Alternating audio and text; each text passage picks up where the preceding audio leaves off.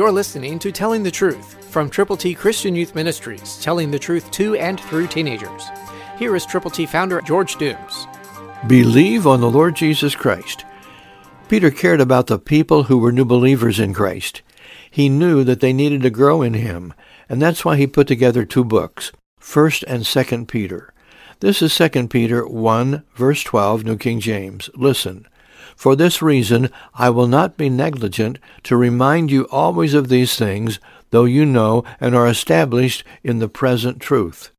Peter's saying, look, I know you know, but here's a reminder. Go back to the basics. Go back to knowing that God loves you so much that he sent his Son to be the virgin-born, sinless person who would die for your sins because he never sinned himself. He never yielded to any temptation, and he became your sin substitute. He wants you to tell other people that he can be their sin substitute too, if they will really believe on the Lord Jesus. For this reason, I will not be negligent to remind you always of these things, though you know and are established in the present truth. Peter is saying, I've got more patience than you would believe.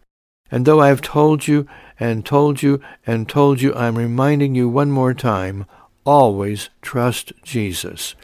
Trust in the Lord with all of your heart, lean not in your own understanding, in all your ways acknowledge him, and he will direct your paths. Christ through you can change the world. For your free copy of the Telling the Truth newsletter, call eight one two, eight six seven, two four one eight, eight one two, eight six seven, two four one eight, or write Triple T, thirteen thousand U S forty-one North, Evansville, Indiana, four seven seven two five. Tune in to Telling the Truth next week at this same time on this same station.